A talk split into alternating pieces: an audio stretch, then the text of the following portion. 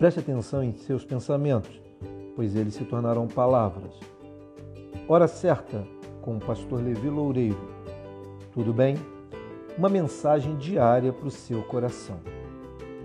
No século VI a.C., na China antiga, um filósofo e escritor chamado Lao Tse chamava a atenção de muitos.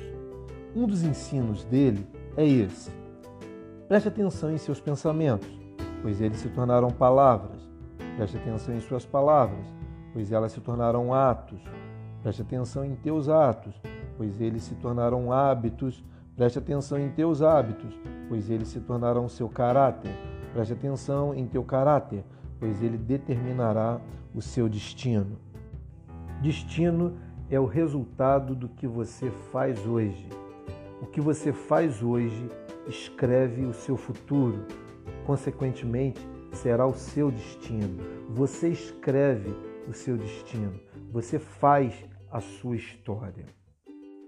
No final do século XIX, a Igreja Metodista Norte-Americana estava numa de suas convenções e um líder apresentou a sua visão de futuro, dizendo que em breve o homem voaria de um lugar para o outro.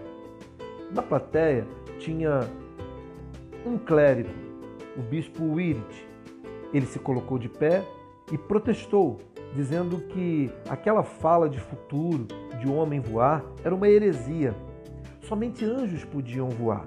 E se Deus quisesse que o homem voasse, teria lhe dado asas.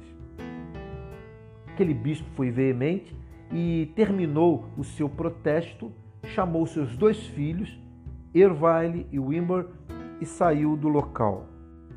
Quase duas décadas depois, dois irmãos fizeram o impossível na visão do bispo Wirit. Precisamente no dia 17 de dezembro de 1903, dois irmãos construíram o primeiro aeroplano prático do mundo, o Flyer 3. Eles fizeram um voo na França de 90 quilômetros em menos de duas horas. Esses dois irmãos, Ervine e Wimber, exatamente os filhos do bispo Wirit, provaram para o próprio pai que o pai estava errado. Não permita, como esses dois irmãos, Ervile e Wimber, que as pessoas interfiram nos seus sonhos, interfiram no seu destino. O seu destino é você que escreve. Você escreve o seu futuro, a sua história. Deus te abençoe.